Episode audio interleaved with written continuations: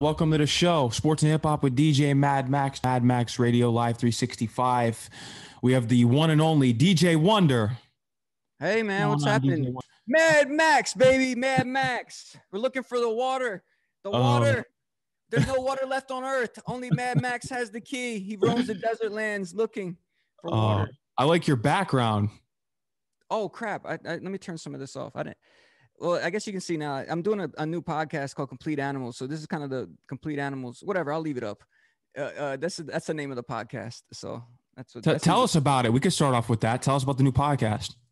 Uh, well, you know, I've been. I, I'm sure we'll talk about it, but I'm in a DJ crew called uh, Animal Status, Mhm. and um, this is kind of the, the name of of the podcast is kind of a spin-off on that and you know being an animal is just it comes from like party animals or just being an, a savage animal person in general um and that's kind of like what the podcast entails just like what happens my opinions on topical issues uh what i did this weekend what what clubs are popping and wherever i'm at um instagram models come through whatever whatever it's just stuff like that and uh also we have guests usually in the music industry or some of my friends or just people that i think are interesting people in general um and just talk about uh their lifestyle and usually i surround myself with nothing but animals and that's why it's called animal status Let's start all the way back at the beginning. Tell me your experience of growing up in Maryland because it's different from growing up in New York in a way.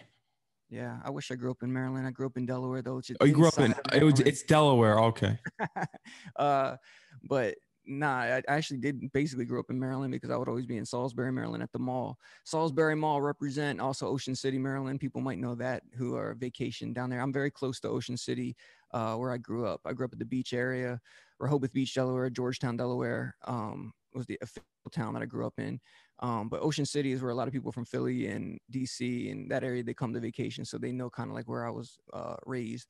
But um, yeah, man, it, it was a beach community and also agricultural like farming community. So it was like a bunch of like rural areas and then it would be beach. So you'd have like seasonal visitors from uh, different cities and stuff. So it was all a mix of different types of people. It was cool. It was a I, I enjoy it much more coming back home now. I wanted to leave so bad when I lived there. So I left when I was 17 to go to New York City. I wanted to go to the big city, baby, and get out of there. But now that I've uh now that I've been in the city for a long time, it feels good to come back home, and I could probably maybe see myself living there one day. We'll see. But that usually what what happens with most of the people around me. They all came back. They all and usually end up working for my high school. They my high school for some reason drew all of us back for some reason. They all became teachers or like uh, principals and stuff. I don't know, man. We're we're, we're I guess we're like we're stuck on that era. We never want to leave high school or middle school. I'll tell you what, I wish that I was able to travel more, especially to Baltimore, Maryland, because I enjoyed going there when I was younger, hanging out at the harbor. That's where it's at. Yeah, man, that's the only place we went because guess what? Right outside of Inner Harbor, you didn't want to be past 7 p.m., baby. I tell you that much. Even outside of Camden Yards, you don't want to be roaming around in the 90s. I tell you that. But uh, yeah, Baltimore. That's basically one of the only cities I really did visit with my parents growing up. They hated the cities. We went to Florida. We went to Disney World every year. That was like vacation. But if I could get them to go to a city, I'd like them. I'd like to go explore. And that's one of the cities we went to. We used to go watch Orioles games all the time. Nice hat you got there, buddy. Oh, thank you. So I never really went to Philadelphia. They didn't definitely not New York, even though my my father's side they were born up in in that area, like Hackensack, New Jersey, Yonkers, New York. Um, but they we never visited the northern part. So Baltimore is about the closest I ever had to visiting cities as a kid. With growing up in Delaware, of course, who did you listen to on the radio that may have inspired your passion from wanting to get into the broadcasting and DJing business? Yeah, man. We like my area, the beach area. We didn't really have a mix show DJ that was really like popping. Um, it was all syndicated like mega mix like mix shows where it would be like corny like this is how we do it and then had like a slick rick um like sample over it that that every dj had. It's almost the same thing now like record pools with like hype intros and stuff like that but they would play that kind it was like a seamless thing that somebody had put together like um prepackaged. It wasn't like live and like people messing up a little bit or whatever, just this, like any no kind of flavor whatsoever. It was very cookie cutter. Um, so and then or, like my school dances, there was a guy named DJ Force One who lived in the apartments in Georgetown, Delaware. White guy lived in the apartments, one of the only white guys around there. But he had a big old blazer that said Force One on the back of it. And he used to do our school dances. Um, also, our home economics teacher husband did our middle school dances, and that and that guy really kind of inspired me um, because middle school music was the music that basically shaped my life, probably in most people's lives. That's when you start really getting into music. Um, so those are the two guys, I guess, before I, radio that I was interested in. But then when I started really listening to radio, I'll go upstate, go to the mall, like Dover Mall, Dover, Delaware. Um, and you get to hear Philadelphia stations like Power 99, like Cosmic Kev, a couple other guys um, from when you really got to hear like a mix show. And then people would also bring tapes from New York, like Funkmaster Flex and Tony Touch, Doo Wop, um, all these guys. And you'd hear those, the mixtapes. And that's what really got me on. But Funkmaster Flex, I guess, was my, a person that I looked up to just because he was most accessible. I'd see him on MTV. I would VHS uh, record certain shows on MTV just so I could rewind it and see techniques. He was like cutting up like fir- the firm phone tap and stuff like that, like random records, and just to see how he did it and what the style was. Um, and that was my first kind of intro to DJing, I guess. How'd you feel about the firm with Full Circle on Nas's new album, King's Disease? I like it. I, I, wish nature would have been on there. I don't know if yeah. I don't know if nature. I don't know if nature is like talking at the end. There's somebody talking at the end. Dr. Dre, I think. Oh, it's Dre. That's right. Mm-hmm. Yeah, no nature, but they brought back Cormega. That's the it was, Cormega was supposed to be on there, man, but Def Jam messed him up. Um, so it was cool. I, I like that. Finally, that. But you know, Foxy does can't hear. Everybody's moved on in, in, their lives. That's just what happens. We, we want nostalgia so much. At least I do. But no, I do too. I'm not a big fan of the music scene out here. I think a lot of it's it's garbage. That's what I call it. But because I'm so I'm such a purist when it comes to hip hop, and you know, you grew up during that time, so you probably feel some sort of way about it, but may not let it show because you are in the radio business and you have to give an audience to for these young guys that are out here and play the music. But I totally understand what's what's going on out here, and it's it's a shame where hip hop is. But then you got to look at it. There's still artists that keep it real with Griselda and Dave East, and there's still lyrical artists out here that keep the culture going. Yeah, man. Uh, there's, but it's it's weird. It's like what what defines somebody as like keeping it real or keeping it like authentic or whatever. You know what I'm saying? Like uh, do you have to sound like have a beats from the 90s and i think you do i don't care what anybody says like, yeah. I mean? like most people are like oh no man like the, you, you don't want to sound like anybody else you just do your own thing and it'll shine through but most of the things that shine through is like lyrical and like just good hip hop usually sound like it was made between like 94 to 97 98 you know what i mean? And that's just what it is. Even like the like i loved it that back in in the, in the mid 90s like most artists had to, no matter where you were from, if you're a Bama from like, you know, outside of Atlanta or something, and you wanted to make it in hip hop, you had to sound like a New York artist, and you had mm-hmm. to travel to New York and get signed by a record label, which is located in New York City, and you had to kind of fit in, you had to assimilate to that New York style, or you had to be, you had, if you were from the Midwest, you had to do that West Coast style, or if you're from like some other you stay closer to the West Coast, you had to do the West Coast style. But then even New York, like Big's first album had a lot of like Dr. Dre inspired sounding tracks. But th- that was basically it. You had the East Coast sound or you had the West Coast sound. And then all these now that down south, like starting like with Lil Jon, well, actually starting with the the Ha remix mm-hmm. of Juvenile and Jay Z, and they started playing that on Hot 97. That kind of like changed the shape of and the. I, little did they know they were destroying their own market by playing that record uh, on in mix shows. It's like, hey, guess what? You guys are going to be irrelevant in about uh, ten years by playing this. So I don't know if you really want to introduce this into the scene. It's like give them a little taste of the old crack, baby, because now they're always going to want this uh, country music everywhere across the country. Atlanta strip club music is just ruling everywhere, and uh, now there's no more New York scene unless you want drill, which is copying Chicago and copying London. So that's the only thing really popping out of New York right now. It's weird, man. I don't know. I agree I with you on that. Buffalo, Buffalo, I guess is the real like New York sound. Not even New York City. Buffalo yeah. guys are doing it. So who knows, man? Uh, it's it's whack out here. The New York hip hop scene is whack out here. You have copycats. If that that wouldn't that wouldn't fly back in the day, you had to sound where you came from, and even you said that you kind of had to sound like a New York rapper if you were down south a little bit to make those record labels and to get signed by those labels out here. But back to you, Wonder. When did you receive your first pair of turntables? My first turntables, yes, the government issued me my first pair of turntables. Uh, let's see, um, when I was in going into a senior in high school. I and so before that, I had like I I had like played around on turntables like since I was probably like nine years old. I took a class at a community college, and the guy let us mess with the turntables, whatever. So that was my first like taste scratching and everything, um, or my attempts at scratching. And then my high school had a pair of techniques that nobody used from like 1986 probably that they were just sitting and collecting dust. So I assembled those and um, would mess with those during lunch periods and stuff. So I'd already like had a taste for it, and then I finally got a pair, but they were belt driven. They were whack compared to techniques, but that's kind of like what helped me like learn touch and everything on turntables is using belt drive turntables. Um, and that was like yeah, my, like junior going into senior year of high school. Crazy, and then that's how DJ Wonder was born. And how did you get the name Wonder? Originally I was DJ Delaware and I was in college. Like I needed a name, and so it was like D E L A W H E, like where you know what I mean, Delaware. Because a lot of people call me that because I was one of the only people from Delaware that they knew in school. I went to school in Hofstra University, Long Island, New York, baby. Um, Wayne Chrebet.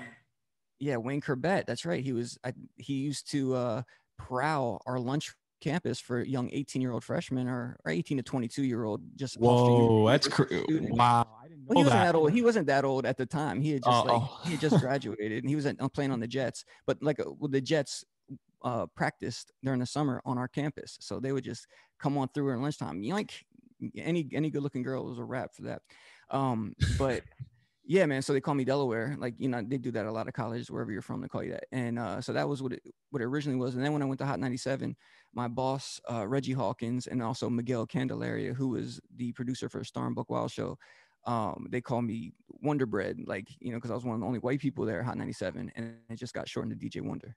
Mm-hmm. Did you ever feel some sort of way about being called that name that you just said right now, being in the radio industry? Or do you feel as though, is it tough for a, a white person to really be accepted in the hip hop culture, you think? Mm, I back then I thought it was like um, it was cool, it was like a badge of honor. I was like, I don't care, whatever, make fun of white people. But now everybody gets offended by everything. I feel like I should be offended too. I should I should sue now for how I was treated back then. I don't get my own month. I don't get anything. I get nothing. No no kind of uh you know nothing for for, for my whiteness in hip hop. So maybe I should feel offended. No, I don't care, man. Whatever. It's funny. Um, I don't like it now when people like slam dunk on like races of like or like white people in general. Like every joke is acceptable if you're making fun of white people. I think that's corny as hell. So I'll definitely fire back. You know, it's not a big deal to me. Um, but in general, I think people are just very uh, fragile right now. So mm-hmm. whatever. yeah, we live in the safe space era. For sure. Yeah, it's it's terrible. Trust me about that. At your time at Hot 97 or just anywhere in general, who was someone that served as a mentor to you in the industry in your early days? Yeah, definitely Reggie Hawkins. Um, he was uh he was the uh, what was it called? Not music director for hot 97 program director was tracy cloherty who i worked under. And she was like the person that kind of shaped hot 97 into what it was known as as the hip hop station. This was before power 105 there was no competition in new york city. It was hot 97 you had wbls and you had 98.7 which were two r&b stations. So this was the only hip hop station at the time and she changed it from like or not her specifically but she was the one that overlooked everything that changed when it changed from the dance station to a hip-hop station.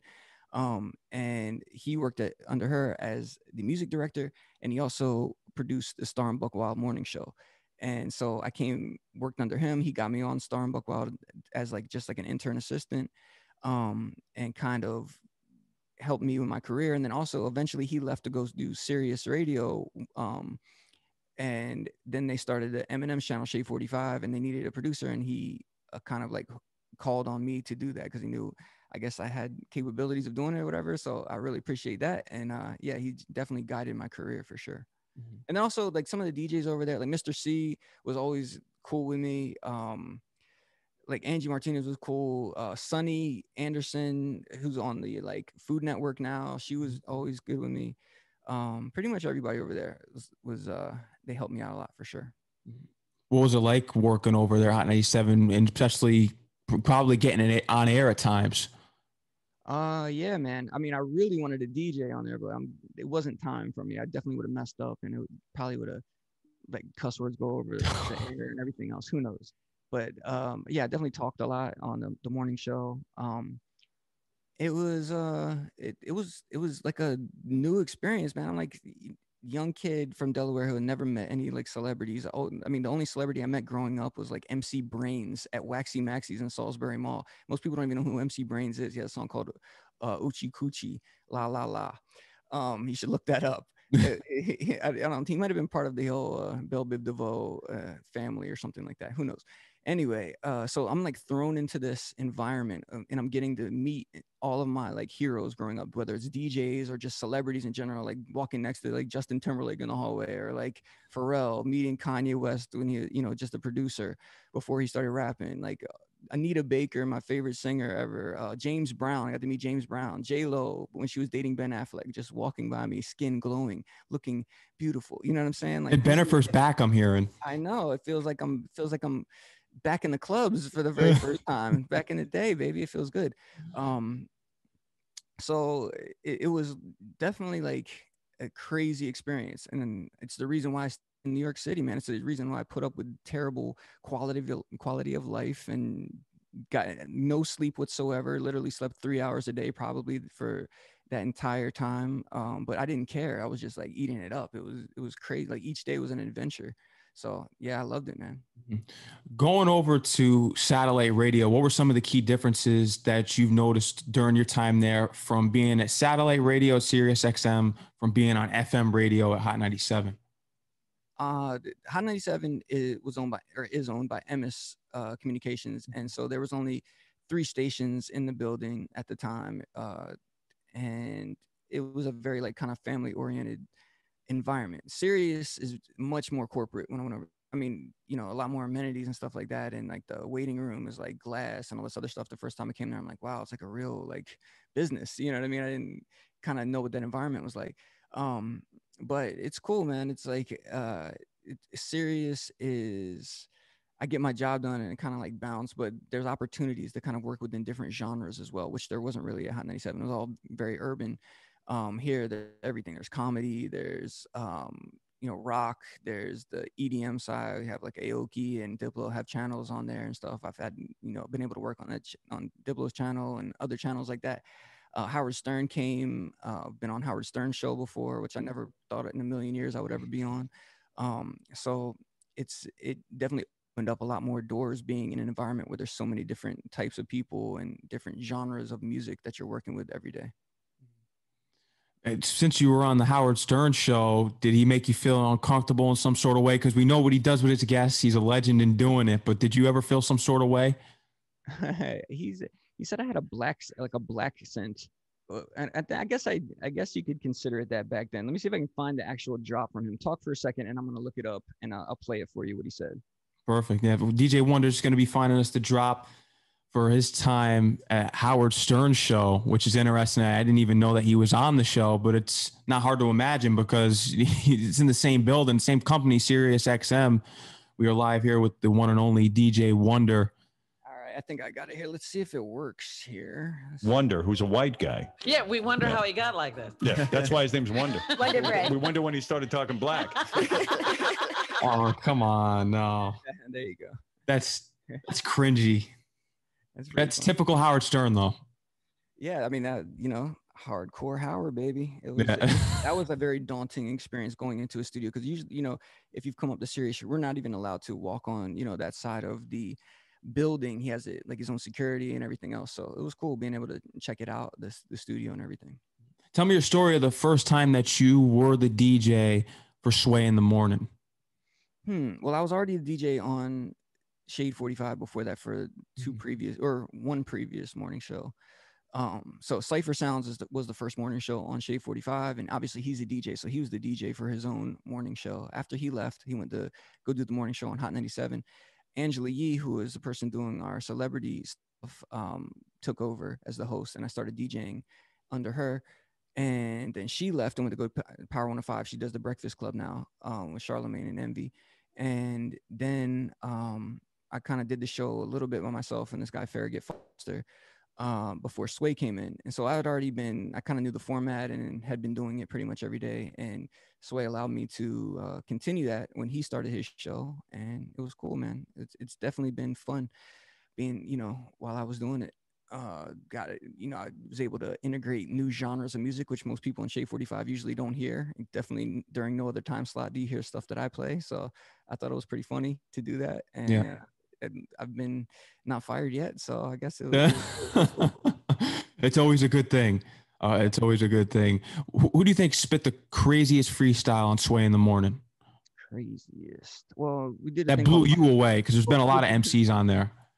Yeah, man. I, I I love anybody that I feel like is just uh on top of it. You like especially if I know they're coming off the top of the head. Even like Snoop Dogg is very very good at just like off the top of the head, crazy. Method Man, um, and Black Thought uh are was a very memorable one. Um, but we did a thing called Five Fingers of Death, which originally started as me playing five different beats, and I was originally doing it as five in different genres. I would pick a traditional like boom bap beat to kind of like ease them into it. Then I would go um to like a 70 bpm like dubstep or like really go like low or like double time like house track and then i would play some like soft rock like or uh sometimes country and then end with something that they could like do well with again but or like a rock song or something like that at the end um and that a lot of people couldn't do it they didn't they didn't have the skills to kind of adjust with the tempo of the song as the tempos would adjust but the person a couple people that did do it like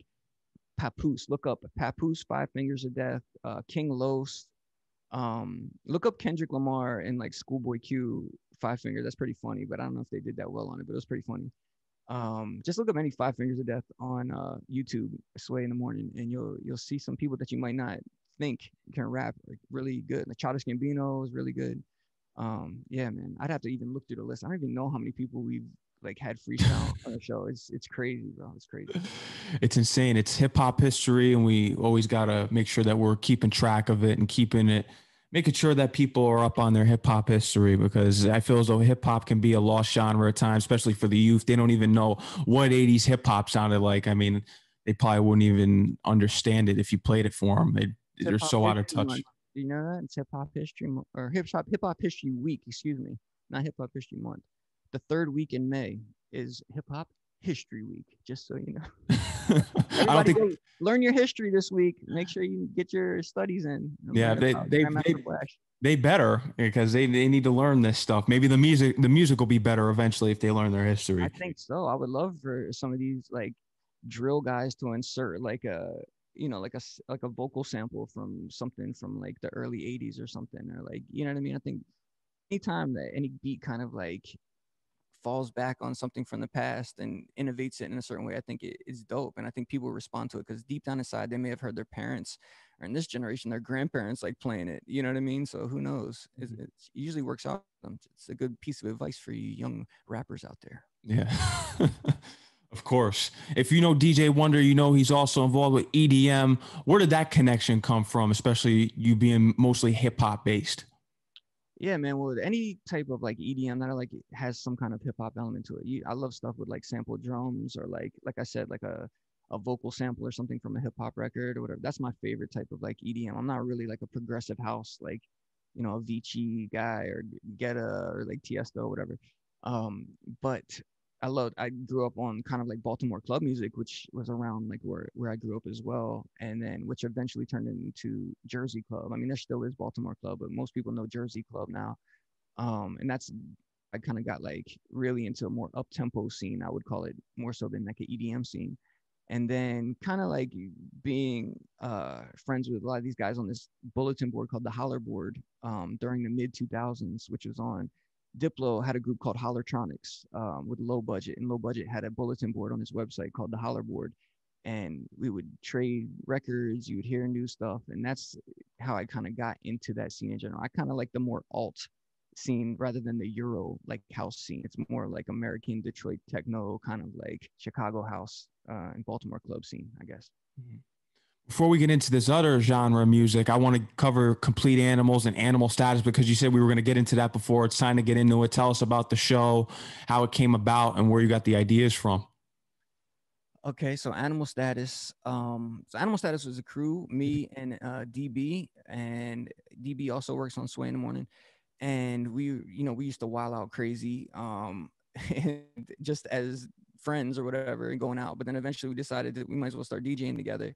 Um, and we came across the name Animal Status because that's basically what we turned into. It was like Dr. Jekyll and Mr. Hyde after about 10 Red Bull vodkas, which we called mind erasers. So the good old animals, we became animals, animal status. Um, and so I took that uh, and then made that the name of my radio show that I started on uh, Shade 45. So that's every Wednesday night, 10 p.m. Eastern on Shade 45.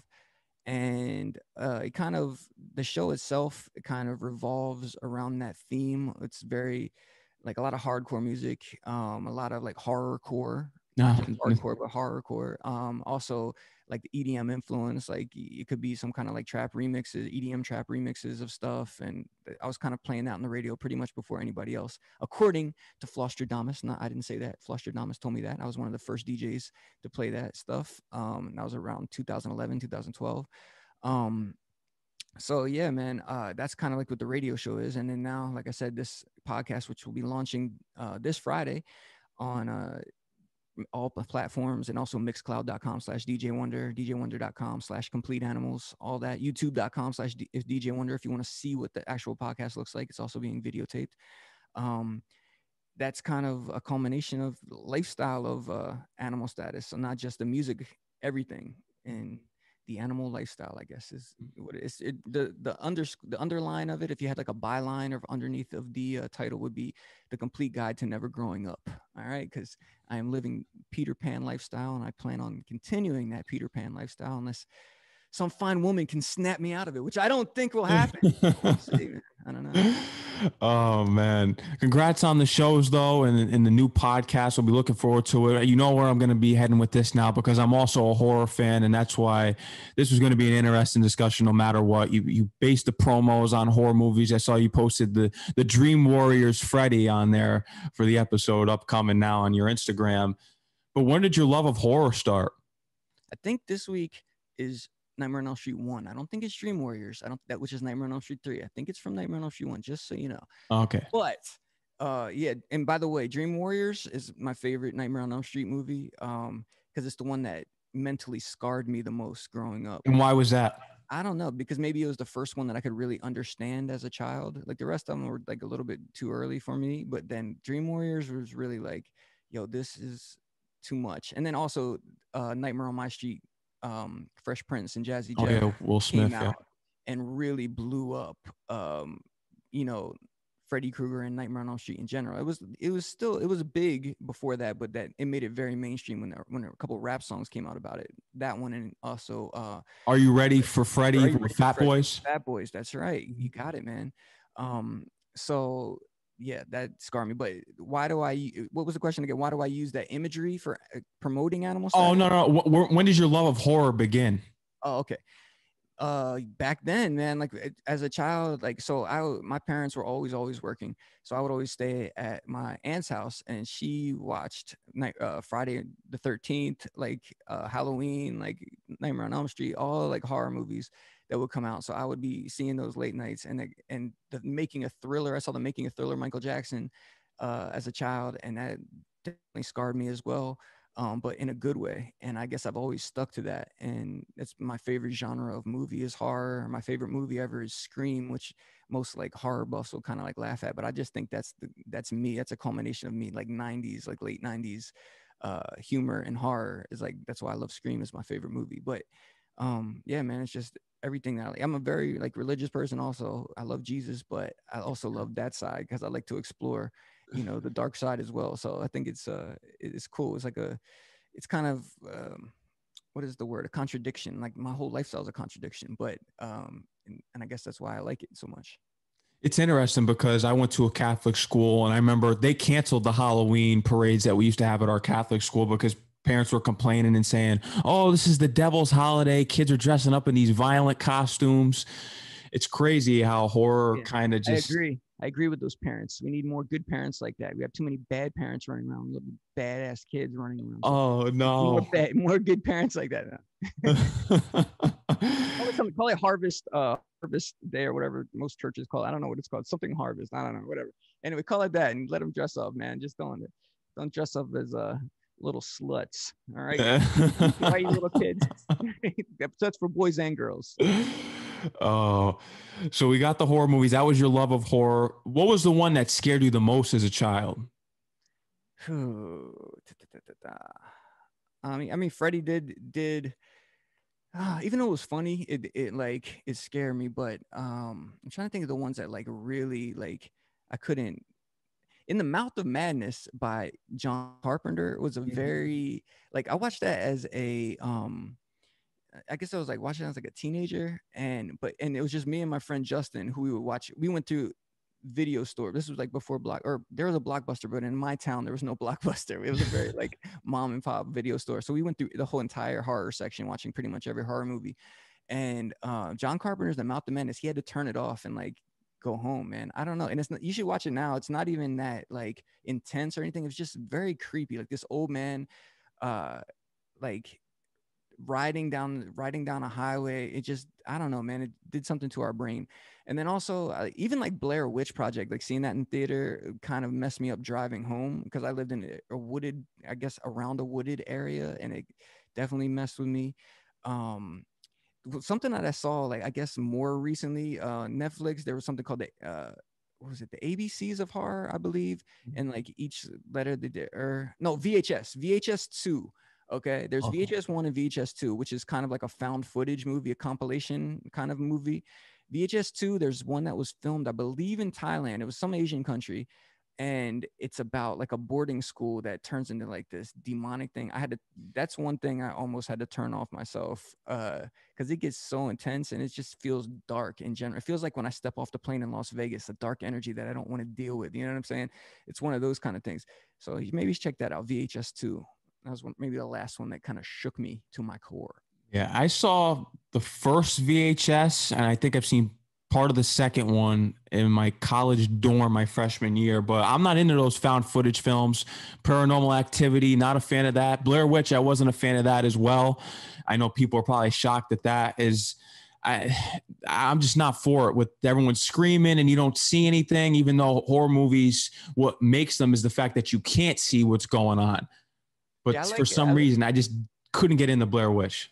I like it. Well, it was definitely a more of an experience um, in a in the theater, and then also nothing had been uh, put out like that really No. before. Utilizing a website, utilizing um, having the act. Well, I guess Cannibal Holocaust they did this where the actors had to go in hiding for like a year, so you didn't know if they were really alive or dead, and they kind of did that with Blair Witch. Like the the the actors weren't really seen out in public before the, the, the film came out so you really thought that this could have possibly been real um so that's kind of what the hook was for that one but i agree yeah some of the stuff has gone over top. I kind of like the uh, paranormal activity. I think it's it's better than i thought it was going to be because it was hyped. I saw it after the fact like not when it was in the theaters. And so i was like oh yeah man it's corny. But then when i sat and watched it i'm like it's, it's done very done very well like for the budget that they had.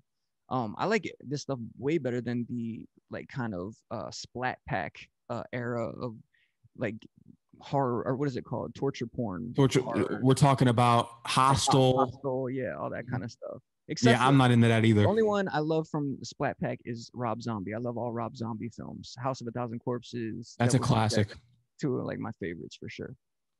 I'm not big on Rob Zombie his remakes. I think he should stick to his own storyline. He he butchered Halloween in I my like Halloween, opinion. Halloween one, but in Halloween two, when he took liberties of trying to make like Michael Myers' mother, uh, like something in his head that was guiding him and all this other stuff, like that was I don't know. I felt like he was trying to be. It's like when RZA th- did, uh, you know, Wu Tang Forever after the original Enter the 36 Chambers, he was just using samples. He knew what he did. It was very gritty and grimy. I feel like that was kind of like Rob Zombie. But then when he got money and was able to use things, RZA got keyboards and didn't want to pay samples and wanted to keep the money and using just keyboard sounds and all that. It just didn't sound like Wu Tang. You know what I mean? I feel it's the same thing with Rob Zombie. Yeah, uh, it's similar to hip hop in a way in which it is. We'll get into the horrorcore in a, in a minute here, but the paranormal era is kind of to me the trap era in hip hop. That's the mainstream thing right now. The Conjuring's all over the place. Annabelle's all over the place. Everything's a ghost movie now. I want the slashers back. That's the that's the boom bap to me is the slashers. Oh, I love you know obviously I love slash, slashers are always going to be my favorite. I feel I feel like that's what a horror movie is. I don't a horror movie to me is not a psychological thriller. It's like a be it like a seven foot being that is not real that you know is not real, but like yo this is terrifying. You know what I'm saying? And not sci-fi, nothing else. It's just like this person is evil and they want to kill you. I feel like that's what a horror movie is. So I agree for sure. Did The Exorcist scare you as a kid? Never saw it as a kid. I saw it later on in life, and yes, it's it's scary just because of the. I kind of knew about the what happened around the film, people dying, people getting sick, and everything else. Um, and I feel like there maybe was a little uh, outside forces playing with the just the the making of that movie in general. Like I feel like the devil did want that movie to get out, and it kind of increased his presence in the in the universe. Wow. I've never heard someone say that you think that's that the devil wanted that movie out into the universe and so Dude, he the Devil, the devil is a like uh, PR machine, man. He wants as much publicity as no publicity. No publicity is bad publicity for sure with the devil. I was never afraid of The Exorcist for some reason. I saw it when I was eight years old. It was on TV because my grandfather was nuts. He used to let me watch all these horror movies. And my, I remember my mother going to me, he's going to need to pay for your psychiatric therapy. But I remember I saw The Exorcist and I was never bothered by it. The only movie that I could think of that bothered me after I saw it when I was younger was Orphan because I just was so screwed up in the head from it because you couldn't believe that this was actually a grown old woman yeah, And as a performing as a child. right, man. Uh, dude, there's so many like indie uh films that I've seen in the last few years too that are a little disturbing, especially like um, what is it? Hereditary, and yeah. also Yep. Midsommar, um, and just and also stuff from like Ti West. T- I think that's how he said his name. Ti Ty West uh, has done some stuff too. That's really dope. Um, so yeah, man, there's a lot of like, just like there's still like some artists that are keeping traditions alive and making good music. Same thing with with films and horror movies in general. Yeah. I agree with that. Who's your all-time slasher Uh, director or character or what? character? Um, if I had to pick somebody, oh man, I'm gonna go with Jason for sure. Out of out of uh, anybody, I think he's that's that's the face of horror. Even though people would say Michael Myers, I mean Freddy, I think is too comical for, which I really like, but I don't think he represents horror, the genre in general, with the comedy. Um, and I think Michael Myers was never aggressive enough for me um i feel like jason was like that's it you have no reason like dude it's about revenge and he's just coming for you and there's nothing you can do to stop it so Getting into horrorcore now is that horror took its own lane in hip hop, as you saw what the Gravediggaz did. You saw what Kool Keith did in the '90s. What was your favorite horrorcore hip hop album of all time? let me see if i oh i don't have my phone on me. Well anyway my phone wallpaper is the gravediggaz first album. Oh, So Six Feet Deep. yeah six feet deep. It's actually called something else but i can't say it. It wasn't, it wasn't they weren't allowed to call it that in uh united states. Look it up if you guys want to check out the wikipedia. Um but yeah man uh that album is my favorite horrorcore album of all time. It's probably the first well not the first one i heard because i heard like geto boys before that and some, my friend justin bad little boy he had an older brother that he was able to listen to all that uh that parental advisory music growing up. So when i go over to his house we'd hear I, like also i think actually before gravediggaz i heard bone thugs mr ouija had come out on their ep before their album had come out. And that was kind of like my real after mind playing tricks on me geto boys that was like the next song that was really like whoa what are these are these guys conjuring some the devil or some spirits or something like what is happening here and then when i heard like diary of a madman um gravediggaz Mm-hmm. Like, dude, this is it. And then after that, Flatlinerz came out, which was Redrum was a rapper on there who was like Russell Simmons' nephew. Um, and they had an album called Under Satan's Authority USA. and dude, I was like, this is mind blowing. But yeah, that whole that whole era it was a very like little era. Maybe I would say maybe 92, but definitely like 93 up through 96, I would say, of where even like just mainstream rappers were had to have like a kind of like more horror based song on their on their DMX with Damien. of course, yeah, man. Well, DMX, I guess he could almost be considered a horrorcore rapper just because of the themes that he always talks about. Even Eminem, um, That's for sure. Um, so yeah, man, I thought that was a, that was a great time, and, and you know, I'm waiting for that. I think we we missed it a little bit. I, mean, I don't know if you're gonna talk about like current stuff now, but I think we we kind of missed that chance for it to come back in around the 2013 2012 13 like when asap mob first came out like there was people were into very like dark imagery but more so with like the way they were dressing and everything else i'm like oh man we're about to go back into this era it's about the horror movies are about to be popping but I don't know, man. It never really. I think people love smoking hookah and looking at strippers too much. We just never got into that, and people weren't too oppressed. I have no idea. That was going to be my next question. Why do you think that it's not as popular as it once was? Because it took a lane of its own. It has a cult following, of course. I'm sure it's mainly horror fans, but it it's out there because you had the mainstream artists that did it, Eminem and DMX. Mm-hmm. Uh, why did it never take off, or why has it not reemerged? It just hasn't resurfaced. Okay. Uh, yeah, man. I don't think too many people. It's a very niche um market when you look back at it now but back then it wasn't it was like these these videos were being played on like bt and mtv and on the radio even some of them well dmx and eminem of course were being played on the radio but like just in general that market was very like for dudes. I don't remember a lot of like female gravediggers fans and stuff i think record labels they kind of understood what you know it was cool for the time but this is not getting us any money and what's the point of getting behind this?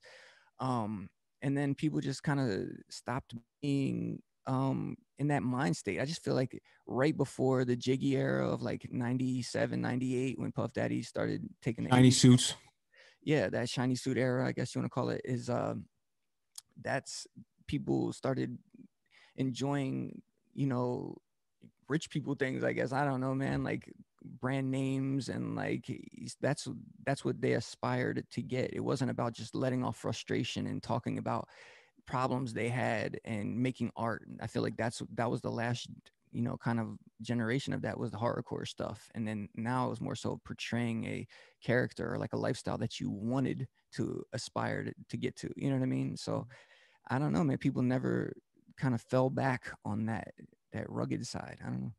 Would DJ Wonder produce a horrorcore hip hop album? If I produce an album, it would be hardcore. No, I, I mean, elements of it. I love it. Like, I do have a release that came out on Fool's Gold Records. Fool's Gold is uh, DJ A-Trak's label, um, and him and Catchdubs have this label, Nick Catchdubs, and uh, I put it out around Halloween uh, a couple many years ago. I don't know, was it 2013 maybe? And um, it's called uh, belief in the occult, and I kind of use the beginning of if you watch the, the video of Michael Jackson's Thriller in the beginning, Michael Jackson had to put a card that said he wasn't affiliated with the occult. He didn't believe in it. He just, you know, he liked the imagery or whatever for his video, but he didn't believe in any of this stuff. So I kind of use that as the album cover for that. You guys should check it out. It's on my website, djwonder.com. You could also just look it up, DJ Wonder Belief in the Occult and there's a couple songs on there or at least one that has uh rappers on it so you kind of see like what a what a in hardcore album that i would produce might sound like which artist right now do you think would be best on a horrorcore track well there's actually they just put out the saw soundtrack for uh the book of saw spiral the book of saw or whatever it is um which chris rock produced it came out this friday i think um and 21 Savage is on there, has a song called Spiral, and he actually sounds really good on it. And I feel like he's been dabbling with that imagery for sure. Um, Young Nudy actually just on Monday had an album release for Dr. Evil, he called his album, and it was he did a, a haunted house. Um, and it was like a one night only event, and you had to wear all black. And this was in uh, Georgia and uh, and I was like, dude, this is really innovative and that's really dope. It made me want to listen to that album whenever I can get my hands on it. It was like an album listening event. Um, and I feel like some of those guys are like leaning into that more hardcore imagery because it's like hip hop. When I grew up, it was like something that I, you know, you didn't want to mess with a lot of people. Like you really, the stuff that they were talking, even like Mobb Deep, like you didn't know how tall they were, or like what. They, but when you would hear their voices on uh, album, you would like, oh, I'm never messing with these guys ever. Like now, like I'm not intimidated by any rappers. You know what I mean? Like I mean, I guess they're they're much more uh they're much more quick to shoot you in the head, I guess, because they're they're like 100 100 pounds soaking wet. But uh, I'm not intimidated by looking at any of them or whatever, or being around any of them, whatever. They seem like just it is what it is. Um, but I feel like digging into that like psycho imagery, like kind of 21 Savage, like I'm a sick dude, like this is what I'll do, you blah blah blah, like all that stuff. I think is kind of interesting. So I think he might be maybe one of the closest people to a horrorcore mainstream rapper. There are still horrorcore is still going, man. They're still like the you know, Insane Clown Posse has kept it going by all of their offshoot brand uh, of people that do like the gathering of juggalos. There's t- like Twiztid and Yeah, twiztid. a couple other people on their label, and then also like Ill Bill, Psycho, um, Necro, Psychopathic, Psychopathic Records, I believe it's called. Mm-hmm. Um, and kind of like he has a couple people on that, um, a couple artists on that. So there's still that like, and in definitely in other countries like Australia, there's like some really hardcore, hardcore people, but it's just too much for me. It's almost like Cannibal Corpse, like death metal imagery coming from hip hop, and it's still out there, man. I don't know. You just got to go find it, just like everything else, I guess. What's your favorite thing to do during the October season since you are a horror guy? Oh man, that's my favorite, my favorite season, man. I, yeah, um, same. Dude all i do is uh, go to haunted attractions. I love to go to them around the country. Like when i dj other cities i'll look up and see like what haunted houses are open or whatever. Even like not even just october like right now if i was going to like detroit or going to colorado i'd see what kind of like uh 365 day a year um haunted attractions they have. Like uh, where i'm at in miami there's one in wynwood paranoia that's open now. In um orlando at old town there's one that's open um, you know, year round. So I always look for those. Um, but October definitely. I used to always take a road trip from New York City down to visit my parents in Delaware, and would stop in New York City and then Philadelphia, all the attractions around there, and then end up lo- like lower Delaware, the ones that are in like fields and forests and stuff like that. So I love doing that. Um, I've been going to Universal Studios Halloween Horror Nights pretty much last couple years. I didn't get to go last year. Obviously, it was supposed to be the 30th year anniversary, and they shut it down, baby, because of the old Rona. Um, so I think this year is probably going to be next level because they had to make up for last year. Um, so I'll definitely probably be doing that this year for sure too. I- I, definitely want to get out of the house. I'm tired of being cooped up and with COVID and all. But as someone who is DJing in the clubs and that's what who you love doing that DJing the nightlife, how's it been during this time since you're not able to really do it? It sucked, man. Mad people were depressed. I was depressed for sure. Like I need interaction, social interaction. Like I need it. You know what I mean? And I've been able to kind of like learn new skills and stuff and been able to get on Twitch and find a new audience and learn new skills to be able to be on like this. I never would have been able to do this stuff or like create like a, a space within the internet, you know what I mean? Without last year just kind of having to study things. But so it's been good in that that side. But dude, I was ready for everything to open up. What it shut down in maybe like April. I was ready for things to open last May. So people now celebrating May 2021, like yes. I'm like, Doug, get out of here, man. Just go live your life. We we've been we wanted this reaction last May. You should have been wilding out in the streets and demanding this last May because I don't know how much how much stuff has changed too much. People got a shot in their arm and they think they're invincible now or something. Whatever, dude. If that makes you go ahead. If this is going to help you open clubs up, or if your particular political party is getting a bad rap, so you decide to open up the entire country so you don't look bad, sure, go ahead, my friend. Whatever it takes to get us back out, because I've seen so many DJs finally happy again, man. There's a bunch of little sissies, man, this whole past year, like sitting around contemplating their life's worth. And I get it, man.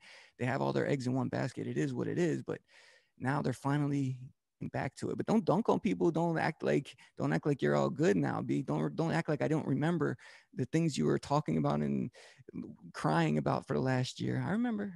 I, I you you were a little sissy for a little while, my friend. Um, but I'm just happy that people are happy now and people are out, so it's all good. I, I, I- I like I like that everything's opening back up now. It's it's getting back to normalcy a little bit. Did you get the shot? Huh? Yeah, of course. You got the shot? Sure. Yeah. Yeah, because there's a lot of people out here still refusing to get their shots, and Damn, you're the first person that ever asked me that. I gotta I gotta get my answer down better. Uh, Yeah. yes, sir. Yes, I have it. Sure. Please, will you let me on the plane now? Yes. I- Yeah. oh, oh, I don't, I don't have my card with. Oh, I don't have my card with me. You just let me on, please. Okay, cool. Thank you. All right. Does it sound convincing? All right. Yeah. Yeah. I got it, man. Sure.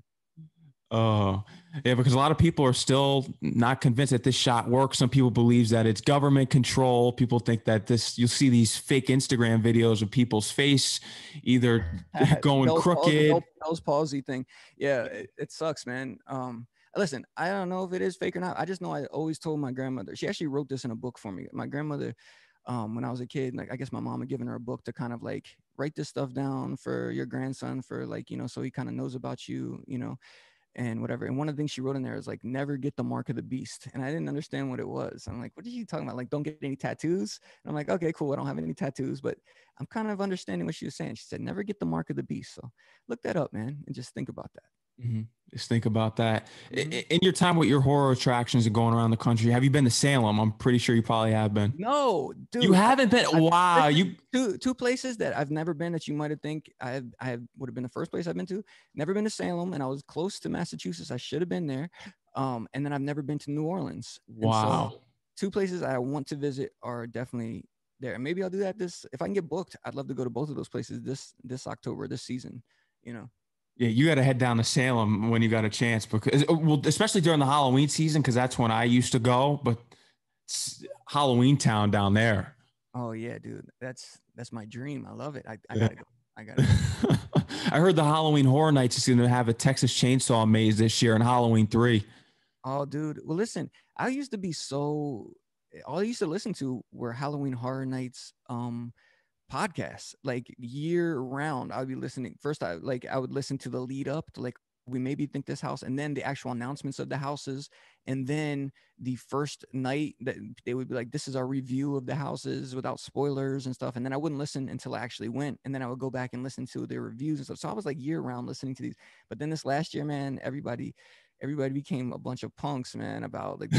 Like, well, I guess it is okay that they shut down the the whole entire parks and didn't do this on their 30th anniversary. So I'm like, dog, I'm not listening to you anymore, man. I have no respect for you right now. So maybe I gotta creep back into that. Um, just so I can see what the announcements are going to be. But I love Texas Chainsaw Massacre and any kind of like haunted house that I've been to with a Texas Chainsaw theme has always been very scary. And like that's what a haunted house should kind of be made up of. So that'll be dope. Oh, I agree. It's one of the greatest films of all time. Tobe Tobe Hooper is he's an iconic legend for that film, as it- we all know. Part is it part three or part one? Which one? Which one did you say? Part one, Halloween part- three is Oh, going to be the one. Three. Who who is it? Halloween three season of the witch, dude. Mhm. What are- what are they gonna do? People's heads exploding Yeah. from like, I don't know what I- that's not a great one. I've been yeah, I don't know about that, but unless they make it, you know, they find ways to make things scary, or maybe that'll just be kind of like a nostalgic house, which they, they had like a poltergeist house with the last one that I went to, and that was really dope. And it was also scary, but so maybe they'll find a way to make it cool. I don't They got to bring back the House of a Thousand Corpses maze Dude, too. that, that was my favorite one that I went to um the last time I went 2019 um and they had a they also had a Rob Zombie uh scare zone that you walk through that play nothing but um Hellbilly Deluxe I believe Mhm. um and dude that was a crazy little area for sure Just think that Universal Pictures originally was going to be releasing House of a Thousand Corpses, and they kicked it off. They didn't want nothing to do with it, and then they have his maze in there that's a for great Halloween.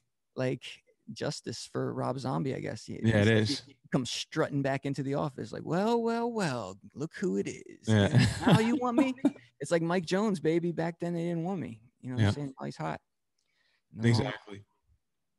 I'm sure that you've attended a few horror conventions in your lifetime, met some horror actors.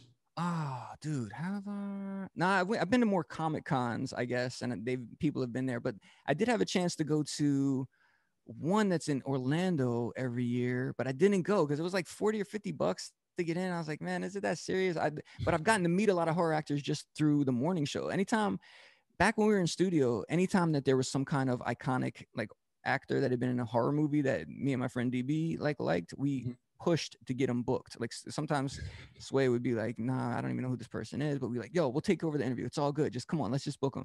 And we'd have them on. We had like, um, who is it? Uh, fr- from The Exorcist. What's her name? Linda Blair. Linda Blair. Exactly. Wait, Had Sway didn't her- know who Linda Blair was? Yeah, he, he definitely no. He knew he knew Linda Blair because she I think went Okay. out with like Rick James or something. That's and- right. Mhm. and that, that he kind of knew that whole folklore and he obviously he knew the exorcist but no like and then some like more like Kiefer Sutherland we wanted because we love Lost Boys like any of those like 80s movie any 80s horror movies any of the main actors or actresses from there we'd always love to have on so I've gotten to meet a lot of them uh just from the show and that's been a blessing for sure and they're nice people too. You people seem to seem to think that oh, because they do these violent horror movies that they're terrible people, but they're not.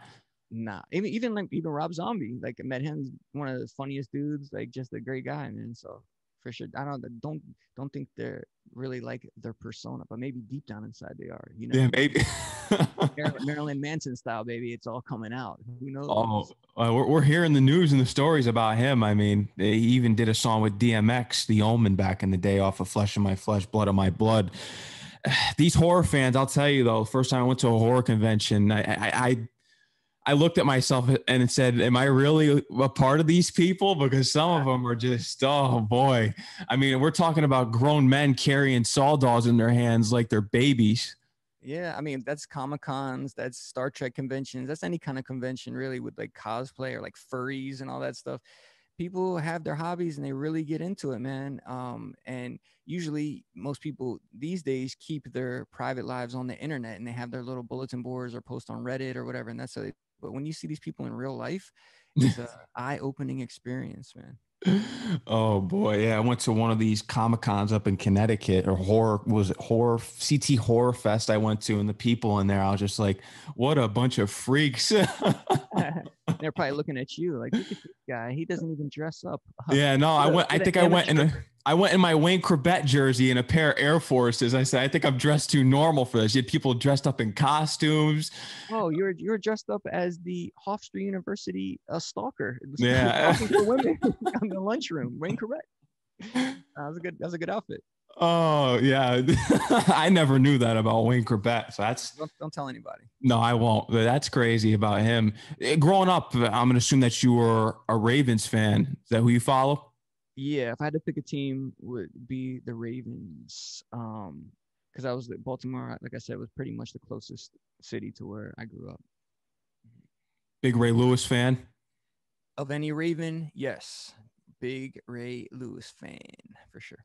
Number I'm not. I'm not like a sports guy. I was baseball, like '90s. I had my baseball card collection is crazy. My comic book collection is crazy. But I was into baseball. Uh, I could. I knew most of the players. After like, like when I got into high school and started getting like skateboarding, I dropped all knowledge of sports, and I haven't ever gone back. I have no idea who's on any team now. I don't even know expansion teams. I don't know teams that have switched from American League to National League on baseball. Or I have no idea. So I'm not a big sports dude. Uh, Even though I know I'm on the Mad Max sports experience, baby. Oriole fan. I, I know that you're probably an Oriole fan. yeah. If I had to pick a team, I would pick the O's. Yeah. Even though I'm wearing this thing, I just like the colors. Mhm. Dr. Dre, Dr. Dre tribute hat, I guess we can call it. You're a fitted collector. Yeah, man, covering up my head. So I had to be a fitted, um, a fitted guy, I guess. Well, snapback guy, not fitted anymore because you get a little more wear on the snapbacks. Just a You- little tip for you people. You you do aren't snapbacks better than fitteds? In my opinion, they are. I mean, just because when you sweat and even your head expands in general, sometimes uh, a fitted gets stretched out and it's never the same, and you look like a weirdo. Uh, snapback, you can bring it in by one little notch, looks good as new. That's my that's been my experience. What's your favorite hat that you have, or the rarest one? The rare, oh, mm, well, the ones that I make, I make one of ones, uh, and I make them for like my friends and stuff too. I've I've been I've been on my like Chateau Marmont uh phase, and I have, I have one that's called the Chateau Wonder. If you go to djwonder.com slash store, you could check it out. The Chateau Wonder hat and has an animal status logo on the side of it there. But um, so I love those. Those are like the rarest ones that I have. But uh, maybe I I have a New York Mets the the color of like a San Francisco Giants, like it's black with an orange New York Mets logo. That Mhm. a snapback, which you can't. You know what that is? I'm gonna tell you what that is right now. I- I- that's the New York Giants because the New York Giants moved to San Francisco. There you go. Well, So you got just so like the Brooklyn Dodgers and the LA Dodgers. moved to LA. Yeah. Yeah, I get it, man. I should have known that. Say my sports knowledge. Yeah. Um, but yeah, dude, everybody's looking for that snapback version. I got it from 125th Street. Go check it out on hatland.com. They got it. They do. Mm-hmm. Okay, well, because I because I one of my friends asked for it, and I looked on there, and I could, all I could find is the fitted version. So I have to check it. out. So everybody looking, yeah, go to Hatland. They have it. Yeah, they got this. they got this. Trust me, I'm I'm into the hat game right now, so I'm I'm on the prowl for them. DJ Wonder, I want you to let my audience know anything that you have coming up. Do you have any virtual shows and interviews? And of course, you do your podcast and your show at 10 p.m. tonight on Sirius XM on Wednesdays. Is there anything else you want to let the audience know about yourself and your shows and any events that you have coming up? Yeah, check me out on Twitch, man. If you want to see this beautiful face, DJ some records, or mostly just talk, and then I'll play records in between my talking. Twitch.tv slash DJ Wonder. That's Monday through Thursday, 7 p.m. Eastern, Monday through Thursday, 7 p.m. Or you can just subscribe and a notice will come up when I'm on live, um, twitch.tv slash DJ Wonder. Also, please subscribe on youtube.com slash DJ Wonder. Twitch and YouTube is free to subscribe, man. Just hit that button and you're all good. YouTube.com slash DJ Wonder. And then for social media, it's everything at DJ Wonder. I'd love to see you on Instagram. That's probably where I'm most active. Twitter, sometimes I don't feel like dealing with your any of your opinions and views. So I really don't go on there too much, but I'm on Twitter at DJ Wonder. And then DJWonder.com is the hub for everything. If you want to look at old episodes of uh, live streams that I've done, if you want to check out uh, all kinds of stuff, the new podcast will be on there, DJWonder.com. That's pretty much where you can find me. Go check it out. Go check out everything they just said, DJWonder.com. Go subscribe to his YouTube channel. Follow him on Instagram and Twitter. DJ Wonder, I want to thank you for coming on the show. Uh, t- anytime you're welcome on, of course. Shout out to your manager, Rowan. She's a beast. Rowan. Yeah, man. We love Rowan. Mez Entertainment. If you're a, a hungry artist of any uh, kind of specialty, whether you're a rapper, producer, DJ, model, anything, looking for management, and you fit the criteria, you'll you can be uh, a part of Mez Entertainment. Go check them out. I'm sure she'll check your portfolio and see if you're worthy to be part of the team. But yeah, Ryan's dope, man, for sure. Oh man, thank you again for coming on the show. I want you to take care, enjoy the rest of your night. Everyone tune in to Sirius XM in the mornings for Sway in the morning as he's the DJ and producer of the show, and for his shows at 10 p.m. Eastern Wednesday nights. And lots of good content on the way. DJ Wonder, enjoy the rest of your day. You're always welcome. man. It was mad fun, and I'm glad you are you're very knowledgeable. So it's dope to always talk to somebody that has passion for these things, man. Thank you, man. I appreciate it. Enjoy the rest of your day. You too.